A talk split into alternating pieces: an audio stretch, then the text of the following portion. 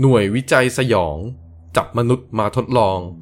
731 เรื่องราวความสยดสยองในช่วงสงครามโลกครั้งที่สอง หน่วยงานที่มีการจับเฉลยชาวจีนมาทำการทดลองอย่างโหดเหี้ยม ประหนึ่งว่าเขาเหล่านั้นไม่ใช่เพื่อนมนุษย์ด้วยกัน และนี่คือ เรื่องราวที่น่าหดหูใจที่สุดที่ผมเคยนำมาเล่า และนี่คือ เรื่องราวของหน่วยวิจัย 731 ของกองทัพญี่ปุ่น เชิญรับฟังครับ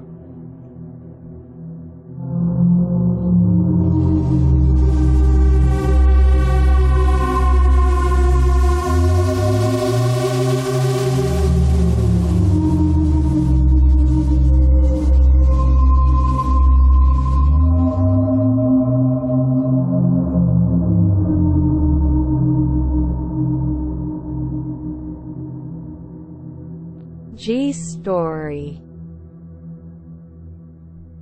ช่วงนี้ผมและก็คุณแม่เนี่ยกำลังติดซีรีส์เกาหลีที่เกี่ยวกับการจับคนมาทดลอง แล้วกลายร่างเป็นสัตว์ประหลาด ก็เลยเกิดอินครับ ไปลองค้นข้อมูลเกี่ยวกับซีรีส์เรื่องนี้ก็พบว่า เฮ้ย เขาสร้างมาจากเขาโครงความจริงนี่นา ก็เลยเป็นที่มา ที่วันนี้ผมจะมาเล่าเรื่องที่ก็ไม่รู้ว่าจะออกอากาศได้แค่ไหนนะครับ เพราะว่าเรื่องนี้มันทั้งโหดร้าย ทารุณ สยดสยอง เป็นการปฏิบัติโดยมนุษย์ที่ทำกับเพื่อนมนุษย์ด้วยกัน ประหนึ่งว่าไม่มองว่าเขาเป็นคนเหมือนกับเรา เรื่องมีอยู่ว่าในช่วงสงครามโลกครั้งที่สองเนี่ย ญี่ปุ่นกลายเป็นชาติมหาอำนาจทางการทหารในภูมิภาคเอเชียใช่ไหมครับ ญี่ปุ่นก็จะมีทั้งกำลังคนกำลังอาวุธ รบกับชาติไหนก็จะชนะ ขนาดรัสเซียในสมัยนั้นเนี่ย ที่ตอนนั้นยังเป็นสหภาพโซเวียตเนี่ย ยังสู้ไม่ได้เลยครับ ตอนนั้นญี่ปุ่นก็ได้มีโอกาสรบกับจีนครับ แม้ประเทศจีนเนี่ยจะเป็นประเทศที่มีขนาดใหญ่ แต่ว่าสุดท้ายก็รบแพ้กับญี่ปุ่นครับ ญี่ปุ่นก็เลยไปเอาพื้นที่ทางตอนเหนือของจีนเนี่ยตั้งเป็นรัฐ แยกตัวออกจากประเทศจีนอีกที โดยตั้งชื่อรัฐนั้นว่า แมนจูกัว เสร็จแล้วเนี่ย ก็ใช้กำลังบังคับขู่เข็นประชาชนชาวจีน แล้วก็จับประชาชนชาวจีนหลายต่อหลายคนครับ ไปเป็นเฉลยในค่ายกักกัน ในเวลาเดียวกันครับ ก็ทำการนำจักรพรรดิจีนองค์สุดท้ายที่โดนปลดออกจากบัลลังก์เนี่ย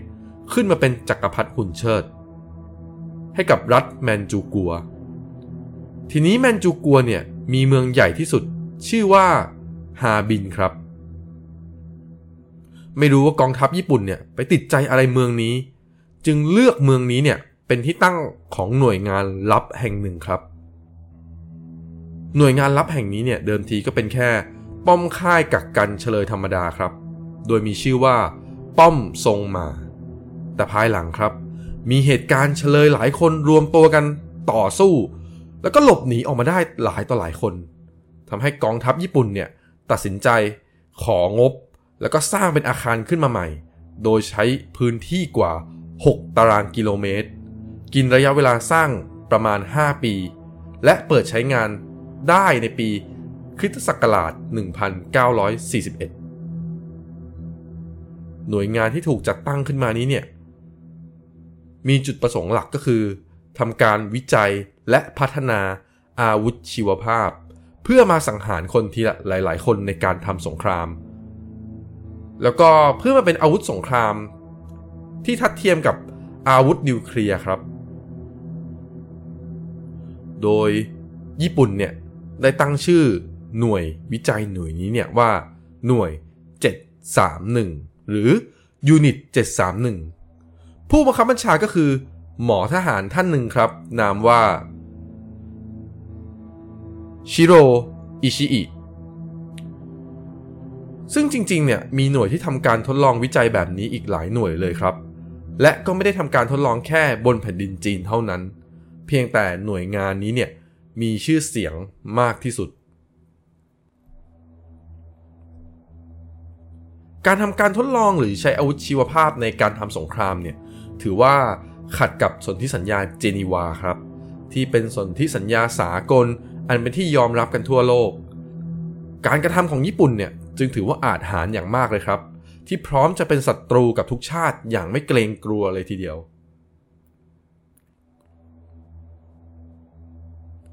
หน่วย 731 เนี่ยเป็นหน่วยลับที่ซ่อนอยู่ในนิคมลับครับ มีเพียงเจ้าหน้าที่ระดับสูงเท่านั้นถึงจะสามารถเข้าไปได้ ทหารญี่ปุ่นที่ไม่มีส่วนเกี่ยวข้องเนี่ยยังไม่สามารถเข้าไปได้เลยครับ หน่วย 731 นี้เนี่ยมีผลงานที่น่าชื่นชมก็คือ การกรองน้ำปัสสาวะ จนสามารถเป็นน้ำสะอาดดื่มได้ การรักษาโรคหิมะกัด การสร้างระเบิดชีวภาพ องค์ความรู้ด้านโรคติดต่อและระบาดวิทยา แต่เหรียญมีสองด้านครับ ฉากหน้าของหน่วย 731 ที่เป็นโรงงานผลิตน้ำสะอาด แต่เบื้องหลังก็คือค่ายกักกันคน โดยมีจุดประสงค์ เพื่อนำคนเหล่านี้เนี่ยมาเป็นหนูทดลอง ค้นหาอาวุธที่ร้ายแรงที่สุด เพื่อไปต่อสู้กับศัตรูของกองทัพญี่ปุ่น เฉลยส่วนใหญ่จะเป็นชาวจีนครับลองลงมาก็จะเป็นพวกชาวเกาหลี สหรัฐอเมริกา รัสเซีย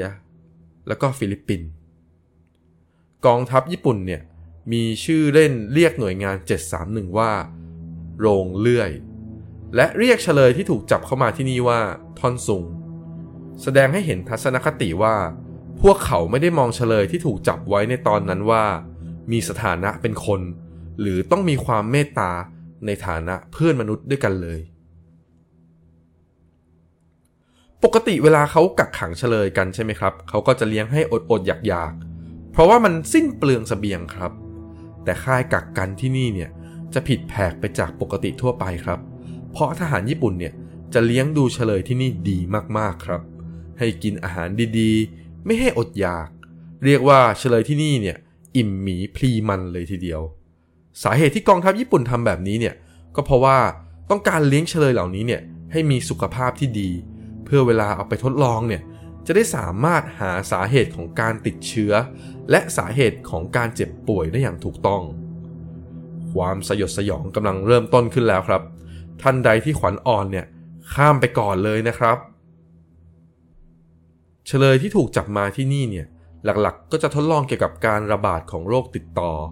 ความร้ายแรงของโรคต่างๆ ทีนี้การศึกษาเนี่ยมันต้องสำรวจอวัยวะภายในด้วยใช่ไหมครับ คุณผู้ฟัง ความสยดสยองก็คือ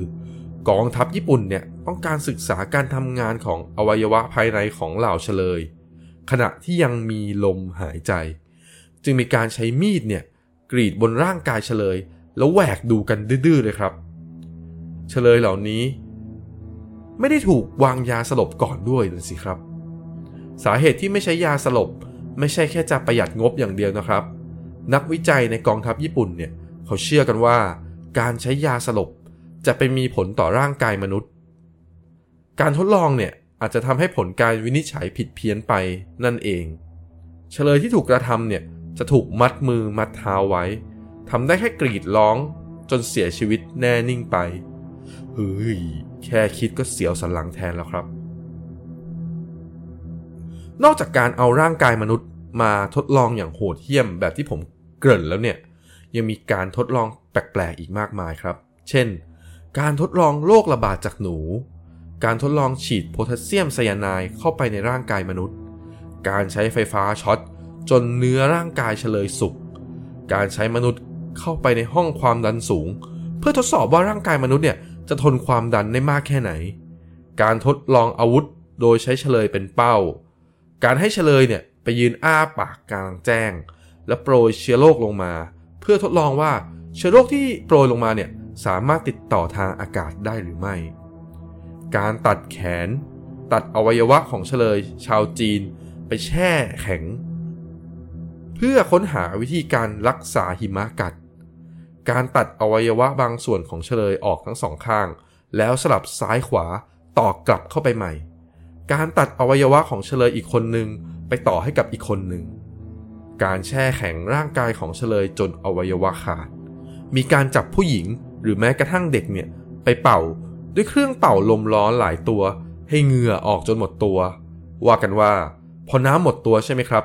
น้ำหนักคนเราเนี่ยจะมีน้ำหนักเหลือเพียงแค่ 1 ใน 5 จากปกติทั่วไปเท่านั้นเอง และที่ผมอ่านแล้วรู้สึกขยะแขยงที่สุดก็คือ การนำท่อเข้าไปทางประตูหลังของเฉลย แล้วอัดอากาศเข้าไปจนร่างกายระเบิด ความวิตถารยังไม่หมดเท่านี้นะสิครับ สิ่งที่ผมรู้สึกว่ามันผิดปกติเกินกว่ามนุษย์มนาอีกอย่างหนึ่งก็คือ การทดลองโรคติดต่อซิฟิลิสมีการนำเชื้อซิฟิลิสเนี่ยมาฉีดเข้าร่างกายเชลยผู้หญิง เชลยผู้หญิงที่ติดซิฟิลิสเนี่ยจะถูกเรียกอย่างเหยียดหยามจากทหารญี่ปุ่นว่าซาลาเปาไส้แยม จากนั้นเนี่ยก็จะบังคับให้เชลยผู้หญิงที่ติดซิฟิลิสเนี่ยหลับนอนกับเชลยผู้ชาย เพื่อแพร่กระจายโรคครับ ตลอดชีวิตที่เหลือของนักโทษที่ติดเชื้อเนี่ย ก็จะถูกจดบันทึกการเปลี่ยนแปลงทางร่างกายเป็นระยะระยะจนหมดลมหายใจ จากนั้นก็จะนำศพไปเผาเพื่อกำจัด ท่านผู้ฟังฟังมาถึงตรงนี้ก็อาจจะสงสัยว่า ไอ้บรรดาการทดลองวิตถารทั้งหลายเหล่านี้เนี่ย มันได้ผลสำเร็จบ้างไหมเนี่ย จากบันทึกเนี่ยพบว่า การทดลองวิตฐานเหล่านี้เนี่ยเคยสำเร็จเป็นอาวุธ มาแล้วนะครับ กองทัพญี่ปุ่นเนี่ยเคยปล่อยเชื้อโรคลงสู่แหล่งน้ำทำให้คนเสียชีวิตไปราวๆ4แสนคนเลยทีเดียว นอกจากนี้เนี่ยยังเคยทำระเบิดชีวภาพไปปล่อยในหมู่บ้านเล็ก ๆ แห่งหนึ่ง แต่ทว่า ลมเจ้ากรรมครับ ดันพัดเข้าหากองทัพญี่ปุ่นทำให้เป็นทหารญี่ปุ่นที่เสียชีวิตไปเองประมาณ 1,700 คน นอกจากนี้ยังมีการเปิดเผยอีกนะครับว่า กองทัพญี่ปุ่นเนี่ยมีแผนจะนำอาวุธชีวภาพ ไปบรรจุใส่บอลลูนถึง 200 ลูก กะจะไปปล่อยในประเทศสหรัฐอเมริกาครับ แต่ไม่รู้ว่าโชคดีหรือเปล่าที่ญี่ปุ่นแพ้สงครามก่อน เพราะไม่เช่นนั้นเนี่ยหากญี่ปุ่นทำสำเร็จอาจจะมีคนตายหลายล้านคนเลยทีเดียว การพ่ายแพ้สงครามของญี่ปุ่นเนี่ย เกิดจากการโดนระเบิดนิวเคลียร์ที่แผ่นดินญี่ปุ่นเองใช่ไหมครับ แต่หน่วยทดลองนี้เนี่ยอยู่บนประเทศจีน แต่พอประเทศแม่ตัวเองประกาศยอมแพ้แล้วเนี่ยกองทัพญี่ปุ่นก็จำเป็นต้องถอยทัพ แต่ก่อนที่จะถอยทัพเนี่ยอิชิอิได้สั่งให้ลูกน้องทั้งหมดเนี่ยทำลายหลักฐานและสังหารเฉลยทั้งหมด พร้อมกับข่มขู่เจ้าหน้าที่ญี่ปุ่นของตัวเองทุกคนเนี่ยห้ามเล่าเรื่องหน่วย 731 แห่งนี้ หากใครปากโป้งเนี่ยจะโดนตามไปสังหาร พอทำลายหลักฐานเสร็จแล้วเนี่ย ตัวเขาถึงจะกลับญี่ปุ่น ภายหลังสงครามสิ้นสุดลงครับ แม้ประเทศญี่ปุ่นจะพ่ายแพ้สงคราม แต่สหรัฐอเมริกาให้ความช่วยเหลือ นักวิจัยที่เกี่ยวข้องในหน่วย 731 แห่งนี้ นักวิจัยเหล่านี้เนี่ยได้รับการยกเว้นโทษในฐานะอาชญากรสงคราม เพื่อแลกกับข้อมูลที่กองทัพญี่ปุ่นได้จากการทดลองในมนุษย์ ข้อมูลส่วนใหญ่ของงานวิจัยเหล่านี้เนี่ย ถูกส่งต่อไปยังฐานทัพฟอร์ดดีทริกในรัฐแมริแลนด์ สหรัฐอเมริกา ซึ่งต่อมากลายเป็นศูนย์กลางวิจัยอาวุธชีวภาพในช่วงสงครามเย็น ที่สหรัฐอเมริกายอมทำแบบนี้เนี่ย ก็เพราะว่ากลัวเหตุการณ์จะซ้ำรอยตอนเยอรมันครับ ตอนที่เยอรมันประกาศยอมแพ้สงครามเนี่ยได้มอบเทคโนโลยีและวิทยาการให้กับรัสเซีย ซึ่งต่อมาเนี่ยรัสเซียก็จะกลายเป็นคู่แข่งตัวฉกาจของสหรัฐ ส่วนนายแพทย์อิชิอิเนี่ยก็เชื่อกันว่า หลังจากได้ยกเว้นโทษ ก็หันไปทำการวิจัยให้กับกองทัพอเมริกาครับ แม้ภายหลังเนี่ยลูกสาวของเขาจะออกมาปฏิเสธในภายหลังก็ตามเฉลยที่ถูกจับมาในหน่วย 731 แห่งนี้เนี่ย ไม่มีใครรอดชีวิตแม้แต่คนเดียวเลยครับ มีแต่ตายแบบไหน ตายช้าหรือตายเร็ว ตลอดช่วงเวลาสงครามโลกครั้งที่ 2 มีข้อมูลผู้เสียชีวิตจากหน่วย 731 แห่งนี้เนี่ยหลากหลายแตกต่างกันครับ บางแหล่งข้อมูลบอกว่ามีผู้เสียชีวิตจากการถูกจับมาทดลอง 3,000 คน บางแหล่งบอก 20,000 กว่าคน ในขณะที่บางแหล่งเนี่ยบอกว่าเป็นแสนถึงขนาด4แสนคนเลยทีเดียว ต่อมา เหตุการณ์ของหน่วย 731 เนี่ยถูกนำมาทำเป็นภาพยนตร์ฮ่องกงชื่อว่า จับคนมาทำเชื้อโรคหรือ Men Behind the Sun ในปี 1988 ก่อนที่ล่าสุดครับ ประเทศเกาหลีจะมีการหยิบยกเรื่องนี้ขึ้นมาทำเป็นซีรีส์สัตว์สยองกระยองซอง ที่กำลังโด่งดังในปัจจุบันนั่นเอง สุดท้ายนี้ครับ ผมและรายการ G Story ขอแสดงความเสียใจต่อทุกๆ ความสูญเสียที่เกิดขึ้น และหวังว่าเหตุการณ์อันโหดเหี้ยมแบบนี้ จะไม่เกิดขึ้นที่ใดอีกเลยบนจักรวาลแห่งนี้ครับ